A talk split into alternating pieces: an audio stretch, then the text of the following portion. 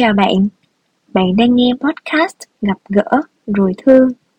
Cảm ơn bạn đã nhấn nghe những trải lòng của mình về hành trình học sống và tập thương với những mối quan hệ xung quanh.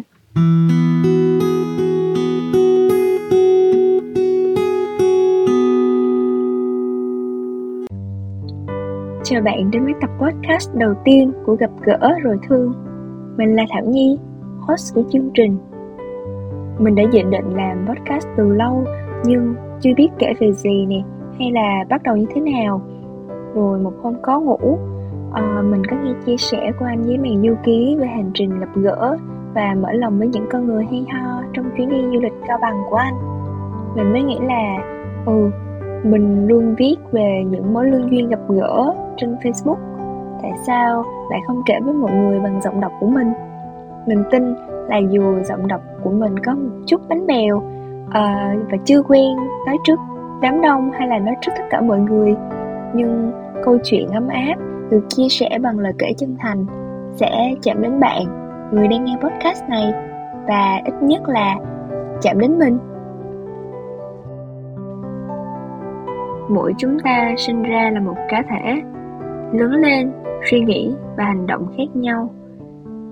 Thế giới sẽ muôn màu hơn nếu tụi mình có nhiều quan điểm sống và hành động đa dạng, tuy nhiên cũng sẽ dễ hòa hợp hơn nếu chúng ta chia sẻ cùng một hệ giá trị. Nghĩa là hành trình sống này là một hành trình học cách giao tiếp, hòa hợp và thích nghi với lối sống của nhau. Theo mình là đúng, bởi vì cả mình hay ba mẹ cũng phải học cách làm quen từ khi mà tụi mình mới chui tọt ra khỏi bụng mẹ trong cơn gào thét hay là khóc lóc. À, khi ấy thì em bé như tụi mình làm gì đã biết nói. Chính ba mẹ đã phải học cách hiểu mình rằng khi nào mình đói khi nào mình buồn ngủ và khi nào mình đang nhũng nhẽo. Khi tụi mình lần đầu có bạn mình dần phải học cách giao tiếp hòa hợp với sở thích của nhau có những người bạn sẽ cần chơi đến tận 5 hay 6 năm. Có những người bạn mình sẽ hết duyên sau vài lần gặp gỡ, Sau vài tháng hoặc là một năm. Cơ bản là vì không còn một điểm chung nào nữa. Hành trình học cách hòa hợp sẽ có mỗi sự gắn kết khác nhau, tùy thuộc vào mức độ ưu tiên, trân trọng với mối quan hệ đó. Mỗi sự học tập với mỗi mối quan hệ sẽ giúp chúng ta hình thành những suy nghĩ, tính cách, quan điểm sống ở mỗi thời điểm.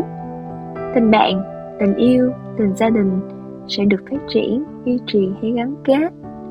Còn tùy thuộc vào nỗ lực học thấu hiểu ở thời điểm đó và nỗ lực từ nhiều bên. Vậy nên, hành trình học hỏi sống cùng nhau sẽ kéo dài đến hết đời với cùng hay nhiều mối quan hệ thay đổi